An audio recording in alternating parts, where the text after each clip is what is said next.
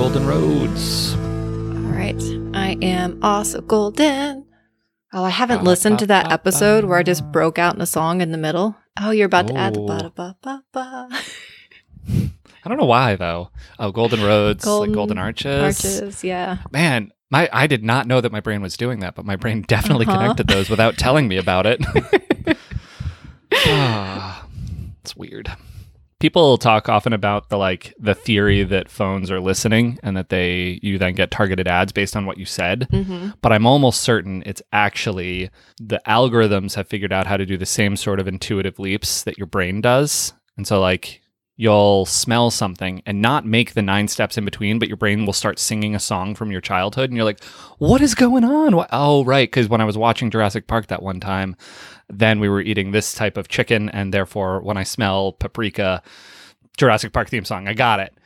Of course. And I think that's actually what's happening with the phones. That's my guess is that like you went to a site and the phones are like, cool, I got it. Adjacent to that is this other thing. Totally. Because I don't think the phones are listening. Occasionally I think the phones are listening, but mostly I don't think the phones are listening. I definitely think the phones are listening.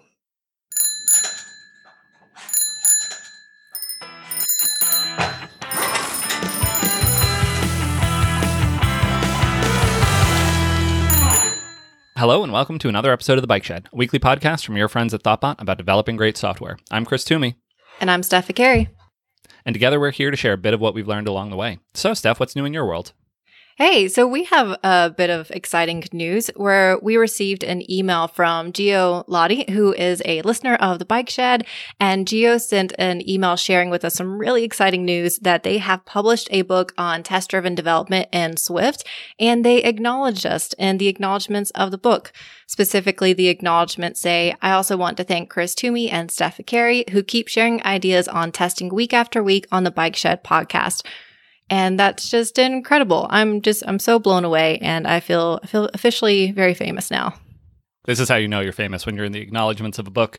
Uh, but yeah, Gio is um, longtime listener and friend of the show. He's written in many times and given us great tips and pointers and questions and things. And I've so appreciated Gio's voice in the community. And it's so wonderful, frankly, to hear that he has gotten value out of the show and, and us talking about testing because I always feel like I'm just regurgitating things that I've heard other people say about testing, and I don't know, maybe one or two hard learned truths that I've found. Uh, but it's yeah, really wonderful, and thank you so much, Gio, and best of luck for anyone out there who is doing Swift development and cares about testing or test driven development, which I really think everybody should. Go check out that book.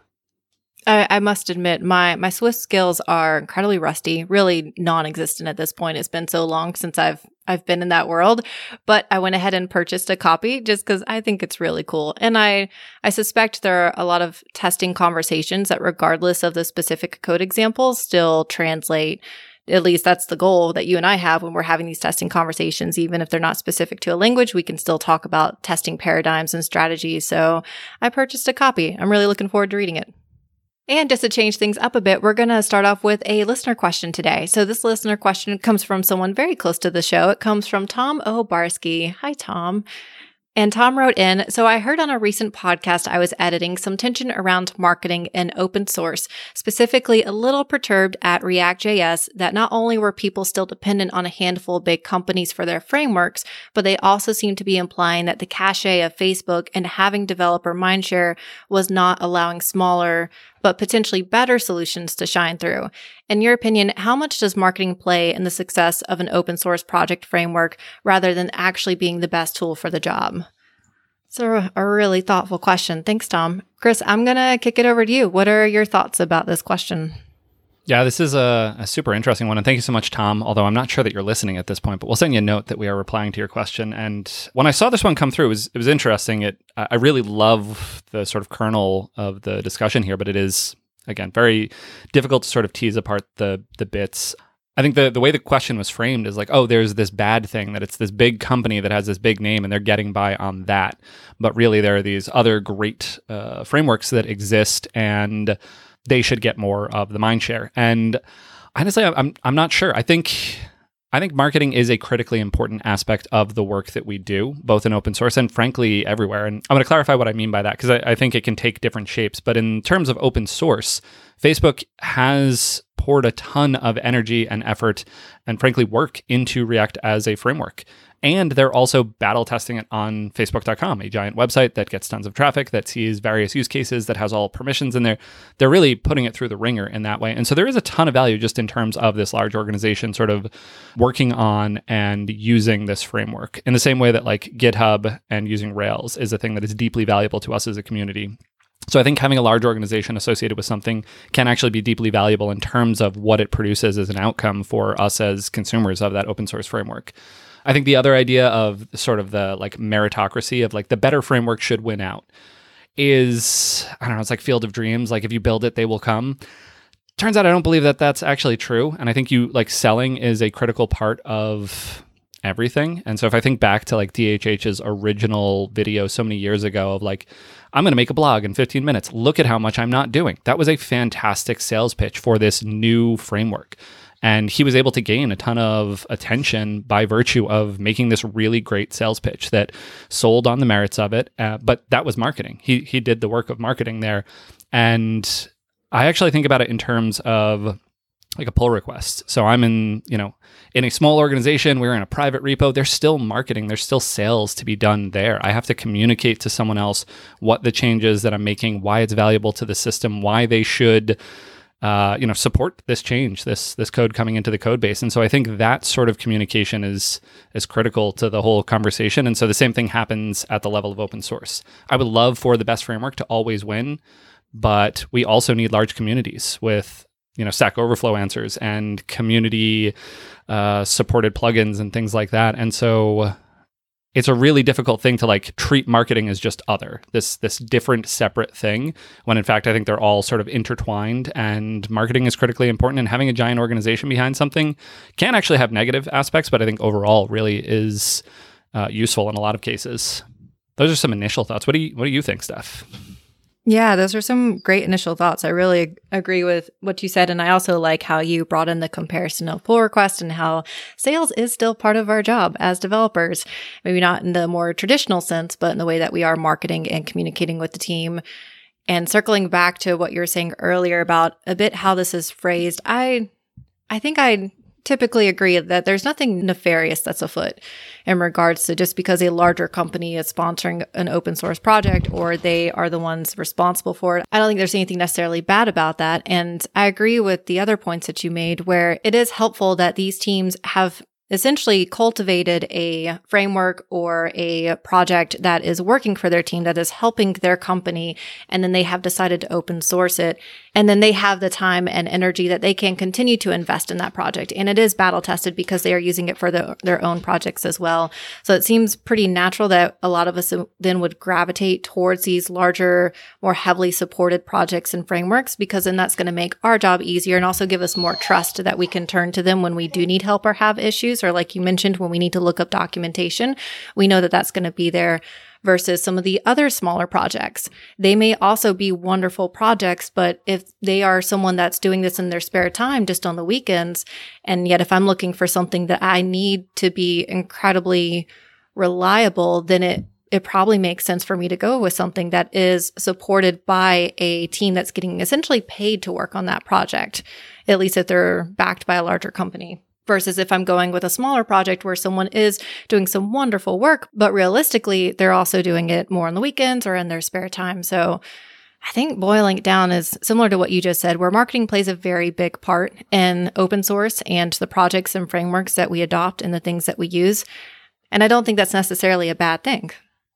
Yeah, I think if anything, it's possibly a, a double-edged sword. Like uh, part of the question was around, you know, does React get to benefit just by the cachet of Facebook? But Facebook, as a large organization, sometimes that's a positive thing. Sometimes, you know, there's ire that is directed at Facebook as an organization. And as a similar example, like my experience with Google and Microsoft as large organizations, particularly backing open source efforts, has almost sort of swapped over time. Where originally Microsoft there was almost nothing of Microsoft's open source efforts that I was using. And I sort of saw them as this very different shape of company that I, I probably wouldn't be that interested in. And then they have deeply invested in things like GitHub and VS Code and TypeScript and and tons of projects that uh, suddenly I'm like, oh, actually, a lot of what I use in the world is coming from Microsoft. That's really interesting. And at the same time, Google has kind of gone in the opposite direction for me. And I've seen some of their movements switch from like, oh, Google, the underdog, to now they're such a, a large company. And so the idea that a company the the cachet as the question phrased it of a company is just this like uniformly positive thing and that it's perhaps an unfair benefit i, I don't think I, I don't see that as actually true but actually as a more pointed example of this i recently chose svelte over react and that was a conscious choice and one that I made. I, I went back and forth on it a few times, if we're being honest, because Svelte is a much smaller community. It does not have the large organizational backing that React or other frameworks do. And there was a certain marketing effort that was necessary to raise it into my sort of visibility and then for me to be convinced that there is enough there that there is a team that will maintain it and that there are reasons to choose that and continue with it. And i've been very happy with it as a choice but it was i was very conscious in that choice that i'm choosing something that doesn't have that large organizational backing because there's a nicety there of like i trust that facebook will probably keep investing in react because it is the fundamental technology of the front end of their platform. So yeah they're probably it's not going to go anywhere but I I made the choice of going with Svelte. So it's an example of where the large organization didn't win out in you know my particular case. So I think marketing is again a part of the work, a part of the conversation. It's part of communication, and so I am less negative on it. I think than the question perhaps uh, was framed. But as always, it depends. Yeah, I'm trying to think of a scenario where then I would be concerned about the fact that I'm using open source that's backed by a specific uh, large company or corporation. And the main scenario I can think of is what happens when you conflict or if you have values that conflict with the company that is sponsoring that project. So if you are using an open source project, but then the main community or the company that then works on that project does something that you really disagree with, then what do you do? How do you feel about that situation? Do you continue to use that open source project? Do you try to use a different open source project? And I had that conversation with, uh, frankly, with myself recently, uh, thinking through what to do in that situation and how to view it. And I realize this may not be how everybody would view it and it's not appropriate for all situations, but I, I do typically look at open source projects as more than who are they backed by, but the community that's actively working on that project and who it benefits. So even if there is one particular group that is doing something that I don't agree with, that doesn't necessarily mean that wholesale I no longer want to be a part of this community. It just means that I still want to be a part, but I still want to share my concerns that I think a part of our community is going in a direction that I, I don't agree with or I don't think is a good direction. So I don't know. That's I guess where that's kind of how I reason with myself. Even if a open source project is backed by someone that I don't agree with, either one, you can walk away. That seems very complicated depending on your dependencies. Or two, you find ways to then push back on those values if you feel that the community is headed in a direction that you don't agree with. And that all depends on how comfortable you are, how much power you feel like you have in that situation to express your opinion. So it's a complicated space. Yeah, that is a super subtle edge case of all of this, and uh, I think I align with with what you said of trying to view an open source project as like more generally the community that's behind it, as opposed to even if there's a strong singular uh, organization behind it. But that said, that's definitely a part of it, and again, in that like it's a double edged sword. It's not just oh, giant company, this is great. That giant company now has to consider this, and I think like in the case of Facebook and React, that is a wonderful hiring channel for them now all the people that use React anywhere are like, oh man, I could go work at Facebook on React. That's exciting. That's that's a thing. That's a marketing tool from a hiring perspective for them. But it cuts both ways because suddenly if you know the mind share moves in a different direction or if facebook as an organization does something complicated then react as a community can start to shift away and maybe you don't move the current project off of it but perhaps you don't start the next one with it and so there are trade-offs and considerations in sort of all directions and again you know it depends. Yeah, I think overall, the thing that doesn't depend is marketing matters. It is a real part of the ecosystem and it will influence our decisions. And so, just circling back to Tom's question, I think it does play a vital role in the choices that we make. Way to stick the landing. Thanks. And now, a quick break to hear from today's sponsor, Scout APM. Scout APM is leading edge application performance monitoring that's designed to help Rails developers quickly find and fix performance issues without having to deal with the headache or overhead of enterprise platform feature bloat. With a developer centric UI and tracing logic that ties bottlenecks to source code, you can quickly pinpoint and resolve those performance abnormalities like N plus one queries, slow database queries, memory bloat, and much more. Scout's real time alerting and weekly digest emails let you rest easy, knowing Scout's on watch and resolving performance issues before your customers ever see them. Scout has also launched its new error monitoring feature add on for Python applications. Now you can connect your error reporting and application monitoring data on one platform. See for yourself why developers call Scout their best friend and try our error monitoring and APM free for 14 days, no credit card needed. And as an added on bonus for Bike Shed listeners, Scout will donate $5 to the open source project of your choice when you deploy. Learn more at scoutapm.com forward slash bike shed. That's scoutapm.com forward slash bike shed. Uh, changing topics just a bit, what's new in your world? Well, uh, we had, I would call it a mini perfect storm this week. Uh, we broke the build, but in like a pretty solid way. And it was a little bit difficult to get it back under control. And it has pushed me ever so slightly forward in my desire to have the fully optimized CI and deploy pipeline. Mostly, I mean that in terms of ratcheting. I'm not actually going to do anything beyond a very small set of configurations. But to describe the context, uh, we use pull requests because that's a way that we communicate. We do code review, all that fun stuff. And so there was a particular branch that had a good amount of changes, and then something got merged, and this other pull request was approved. And that person then clicked the rebase and merge button, which I have configured the repository so that merge commits are not allowed because I'm not interested in that malarkey in our history. But merge commits are, or uh, rebase and merge, I like that. That makes sense. In this particular case, though, we ran into the very small, subtle edge case of if you click the rebase and merge button, GitHub is now producing a new commit that did not exist before, a new version of the code. So they're taking your changes and they are rebasing them onto the current main branch, and then they're attempting to merge that in. And A, that was allowed. B, the CI configuration did not require that to be in a passing state. And so basically, in doing that rebase and merge, it produced an artifact in the build that made it fail. And then attempting to unwind that was very complicated. So basically, the rebase produced, there were like duplicate changes within a given file. So Git didn't see it as a conflict because the change was made in two different parts of the file, but those were conflicting changes. So Git was like, this seems like uh, it's fine. I can merge this, no problem.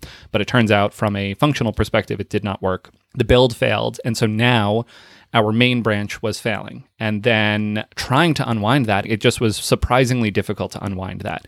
And it really highlighted the importance of keeping the main branch green, keeping the build always passing. And so I configured a few things in response to this. Uh, there is a branch protection rule that you can enable. And let me actually pull up the specific configuration that I set up. Uh, so I now have enabled require status checks to pass before merging, which, if we're being honest, I thought I had, I thought that was the default. Turns out not the default. So we are now requiring status checks to pass before merging. I'm fully aware of the awkward, painful, like, oh no, the build is failing, but also we have a bug. We need to deploy this. We must get something merged in. So hopefully if and when that situation presents itself, I will turn this off or somehow otherwise work around it. But for now, I would prefer to have this as a, yeah, this is definitely a configuration we want. So require status checks to pass before merging, and then require branches to be up to date before merging. So the button that does like the rebase and merge, I don't want that to actually do a rebase on GitHub. I want the branch to already be up to date. Basically, I only ever want fast forward merges on our main branch. So all code should be ahead of main. And we are simply updating what main points at. We are not creating new code. That code has run on CI, uh, that version of the code specifically. We are fully rebased and up to date on top of main, and that's how we're going. Yeah, the, all of that's super interesting. I have a question about the workflow. I want to make sure I'm understanding it correctly. So let's say that I have issued a PR and then someone else has merged into the main branch. So now my PR is behind main. I don't have that latest commit. With the new configuration, can I still use the rebase and merge or will I need to rebase locally and then push up my branch before I can merge into main? At least using the GitHub UI? I believe that you would be forced to rebase locally, force push, and then CI would rebuild, and that's what it is. So I, I, think that's what require branches to be up to date before merging means. Okay. So that's my hope. That is the intention here. I do realize that's complicated. So this requirement, which I like because again, I really want the idea that no, no, no, we, the developers, are in charge of that final state. That final state should always run as part of a build of CI on our pull request slash branch before going into main. So no code should be new. There should be no new commits that have never been tested before going into main. That's my strong belief. I, I want that world. I realize that's I don't know, maybe I'm getting pedantic or I'm a micromanager of the Git history or whatever. I'm fine with any of those insults that people want to lob at me. That's fine, but that's what I feel. That said, this is a nuisance. I'm fully aware of that. And so imagine the situation where like we got a couple different things that have been in flight. People have been working on different, you know, say there's three pull requests that are all sort of coming to completion at the same time. Then you start to go to merge something and you realize, oh no, no, somebody else just merged. So you rebase and then you wait for CI to build, and just as CI is completing, somebody else merges something, and you're like, oh, come on. And so then you have to one more time rebase, push, wait for the the build to be green. So I get that that is not an ideal situation. Right now, our team is three developers, so there's few enough of us that I feel like this is okay. We can manage this via human intervention and just deal with the occasional wait. But in the back of my mind, of course, I want to find a better solution to this. So what I've been exploring are there's a handful of different utilities that I'm looking at, but they are basically merge queues as an idea. Uh, so there's three that I'm looking at, in, or maybe just two, but there's Mergify.io, which is a uh, hosted solution that does this sort of thing.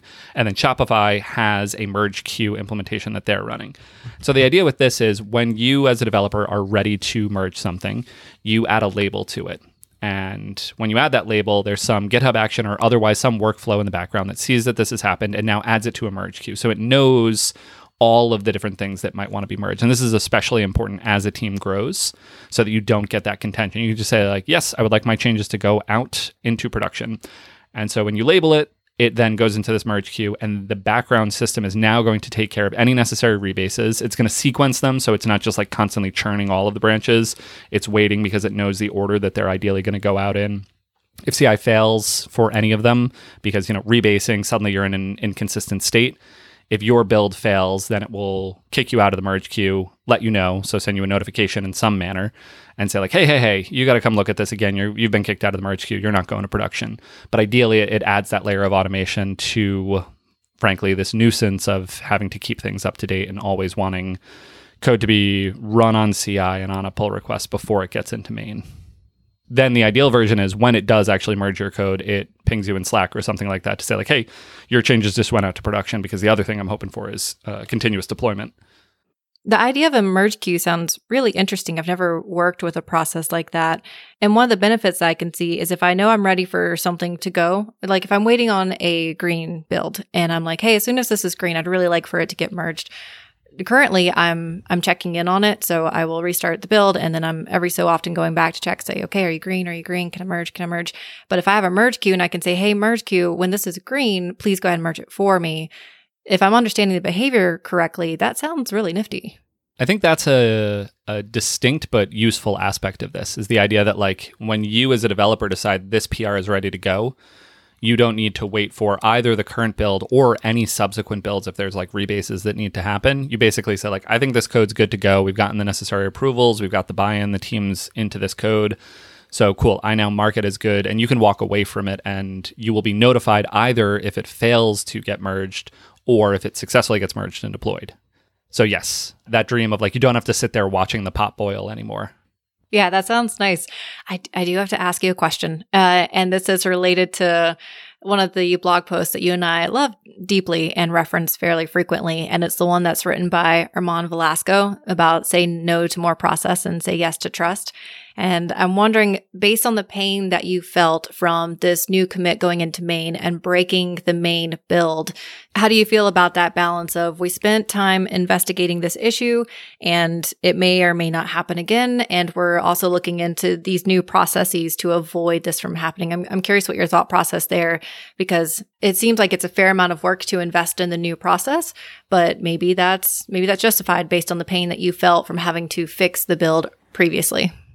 Oh, I love the question. Uh, I love the the subtle pushback here. Um, I love this frame of mind. I really love that blog post. German writes incredible blog posts, and this is one that I just keep coming back to. Uh, in this particular case, when this situation occurred, we had a very brief sort of, well, it wasn't even that brief because actually unwinding the situation was surprisingly painful. And we had some changes that we really wanted to get out, but now the build was broken. And so it, that churn and slowdown of our build pipeline and of our ability to actually get changes out to production was enough pain that we're like, okay, cool. And then the other thing is we actually all were in agreement that this is the way we want things to work anyway. That idea that things should be rebased and tested on CI as part of a pull request.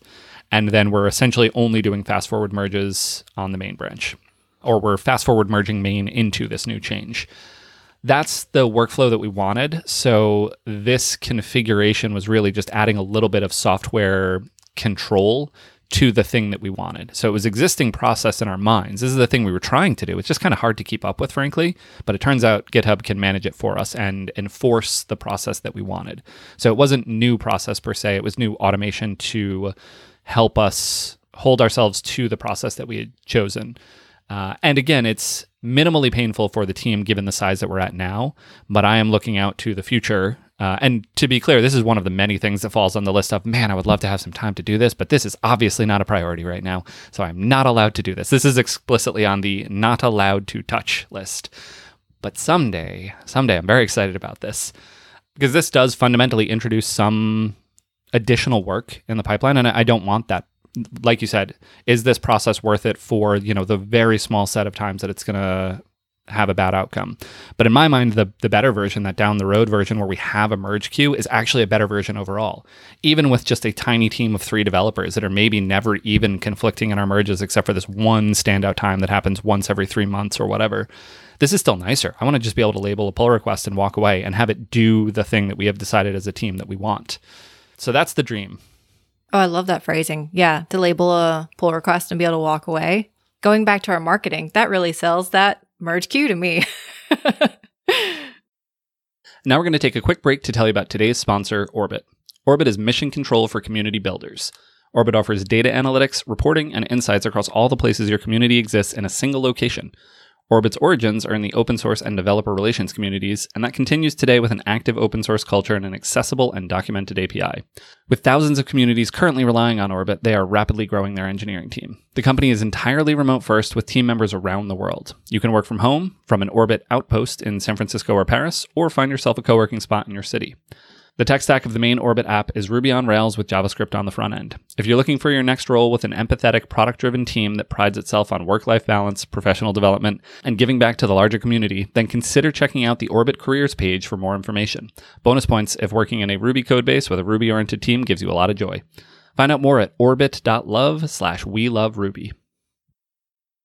To be clear, and this is a borrow on some of Charity Majors' sort of comments around continuous deployment and whatnot is a developer should stay very close to the code if they are merging it. Because the idea if we're doing continuous deployment that's going to go out to production. If anything's going to happen i want that individual to be aware. So ideally there's another set of optimizations that i need to make on top of this. So we got the merge queue. That'll be great. Really excited about that but I really, if we're going to lean into this, I want to optimize our CI pipeline and our deployment pipeline as much as possible, such that even in the worst case where there's like three different builds that are fighting for contention and trying to get out, the longest any developer might go between labeling a pull request as saying this is good to go and it getting out to production again even if they're contending with other prs is say 10 15 minutes something like that because I want Slack to notify them and them to then re engage and just sort of keep an eye on things, see if any errors pop up, anything like that, that they might need to respond to because they're the one that's got the context on the code at that point, And that context is decaying. The minute you've just merged a pull request and you're walking away from that code, the next day you're like, what did I work on? I don't remember that at all. That code doesn't exist anymore in my brain. And so staying close to that context is incredibly important. So there's a handful of optimizations that I've looked at on terms of the Circle CI build. Uh, I've talked about my not rebuilding when it actually gets fast forward merged because like we've already done that build on the pull request. I'm being, you know, somewhat pointed in saying this has to build on a pull request. So if it did just build on a pull request, let's not rebuild it on main because it's identically the same commit. Circle CI, I'm looking at you. Give me a config button for that, please. I would really love that config button. Uh, but there are a couple of other things that I've looked at. Uh, there's RSpec retry from NoRedInk, which will allow for some retry semantics because it will be really frustrating if your build breaks and you fall out of the merge queue. So let's throw a little bit of retry logic on there, particularly around feature specs, because that's where this might happen. Uh, there's Knapsack Pro, which is a really interesting thing that I've looked at, which does parallelization of your um, RSpec test suite, but it does it in a different way than, say, Circle does. It actually runs like a build queue, and each test sort of gets sent over, and they have build agents on their side. And it's it's an interesting approach. I'm intrigued. I think it could do some nice speed ups. There's esbuild on the Heroku side so that our assets build so much more quickly. There's lots of things. I want to make it very fast. But again, this is on the not allowed to do it list. I love how most of the world has a to do list and you have this not allowed to do list that you're adding items to. And I'm really curious what all is on the not allowed to touch list or not allowed to do list. there, I think this might be inherent to being a developer is like when I see a problem, I want to fix it. I want to optimize it. I want to tweak it. I want to make it so that that never happens again. But plenty of things, like in coming back to German's post of say no to more process, some things shouldn't be fixed or the cost of fixing is so much higher than the cost of just letting it happen again and dealing with it manually at that moment. Um, and so I think my inherent nature as a developer, there's a voice in my head that is like, fix everything that's broken. And I'm like, sorry, sorry, brain. I do not have that kind of time. And so I have to be really choosy about where the time goes. And this is this extends to the team as well. Like we need to be intentional around what we're building. Uh, actually, there, there's a feeling that I've been feeling more acutely than ever, but it's the idea of this trade off or optimization between speed and getting features out into the world and laying the right fundamentals. We're still very early on in this project, and I want to make sure we're thinking about things intentionally. I, have been on so many projects where it's many years after it started, and when I ask someone, "Hey, why, why, why do your background jobs work that way?" That's a little weird, and they're like, "Yeah, uh, that was just a thing that happened and then it never changed and then we copied it and duplicated and that pattern just got reinforced deeply within the app and at this point it would cost too much to change. I've seen that thing play out so many times at so many different organizations that i'm sort of overwhelmed with that like knowledge in the back of my head and i'm like okay i got to get it just right. But i can't take the time that is necessary to get it quote unquote just right. I, I do not have that kind of time. I got to ship some features. And this tension is sort of the name of the game. It's the thing I've been doing for my entire career. But now, given the role that I have with a very early stage startup, I've never felt it more acutely. I've never had to be equally as concerned with both sides of that. Like, both matter all the more now than they ever have before. And so I'm kind of existing in that space. I really like that phrasing of that space because I that deeply resonates with me as well. And that not allowed to do list, I I have a similar list. For me, it's just called a wish list. And so it's a wish list that I will revisit every so often. But honestly, most things on there don't don't get done. And then I'll clear it out every so often when I feel like it's not likely I'm going to get to it, and then I'll just start fresh. So I, I, also have a similar. This is what I would like to do if I had the time, and I agree that there's this inclination to, to automate as well. As soon as we have to do something that felt painful once, then we feel like, oh, we should automate it. And that's a conversation that I often have with myself is at what point does the automation, uh, what point is the cost of automation worthwhile versus should we just do this manually until we get to that point? So I love those, I love those nuanced conversations around when is the right time to invest further in this and what is the impact and what is the cost of it and what are the trade-offs and, and making that decision isn't always clear and so I think that's why I really enjoy those conversations because it's not a clear rubric as to like, this is when you invest and this is when you don't. But I, I do feel like being a consultant has helped me hone those skills because I am jumping around to different teams and I'm recognizing they didn't do this thing. Maybe they didn't address this or invest in it and it's working for them. There's some oddities. Like you said, maybe I'll ask like, why is this? This seems a little funky. Uh, what's the history? And they'll be like, yeah, it was built in a hurry, but it works. And so there hasn't been any churn. We don't have any issues with it. So we have just left it. And that has helped reinforce the idea that just because something could be improved doesn't mean it's worthwhile to improve it. Circling back to your original quest, where you are looking to improve the process for merging and ensuring that CI stays green, I do like that you highlighted the fact that we do need to just be able to override settings. So that's something that has happened recently this week for me and my client work, where we have had PRs that didn't have a green build because we have some flaky tests that we are actively working on, but we recognize that they're flaky and we don't want that to block us until shipping work. So I really appreciate the consideration where we want to optimize so that everyone has an easy merging experience. We know things are green, it's trustworthy, but then we also have the ability to still say, no, I, I am confident that I, I know what I'm doing here and I want to merge it anyways, but thank you for the warning morning. In the constant pendulum swing of overcorrecting in various directions, I've experienced that. And as such, as you said, like in the back of my mind, I'm like, oh, I know that this setting, I'm going to need a way to turn this setting off. So I want to make sure, most importantly, that I'm not the only one on the team who can turn that off. Because the day that I am away on vacation and the build is broken and we have a critical bug that we need to fix, somebody else needs to be able to do that. So that's that's sort of the story in my head. At the same time, though, I've worked on so many teams where they're like, oh yeah, the build's been broken for seven weeks we have a ticket in the backlog to fix that. It's like, uh, no, the build has to not be broken for that long. And so I agree with what you were saying of like consulting has so usefully helped me hone this sort of, you know, where I fall on these various spectrums, but I do worry that I'm just constantly overcorrecting in one direction or the other. Like I'm never actually at an optimum. I am just constantly like whatever the most recent thing was is really impacting my thinking on this and I try to not do that, but it's hard. Oh, yeah. I'm totally biased towards my most recent experiences and whatever has caused me the most pain or success recently. I'm definitely skewed in that direction. Yeah, I definitely have that, like the recency bias in this. And I, I try to have sort of a holistic view of all of the things I've seen. It's actually a particular one that I don't want to pat myself on the back for this because it's not a good thing. But currently, our test suite, when it runs, there's just a bunch of noise. There's a bunch of other stuff that gets printed out, like a bunch of it. And I'm reminded of a tweet from Kevin Newton, friend of the show. Uh, and actually, I just pulled it up here. Oh, the lengths I will go to avoid warnings in my terminal, especially in the middle of my green dots. Don't touch my dots. It's a beautiful, beautiful. He actually has a handful of ones about the green dots. And I feel this feel. When I run my test suite, I just want to see of green dots. That's all I want to see. But right now, our test suite, just it's noise. It's so much noise. And I am very proud of I feel like this is a growth moment for me where I've been like, you know what?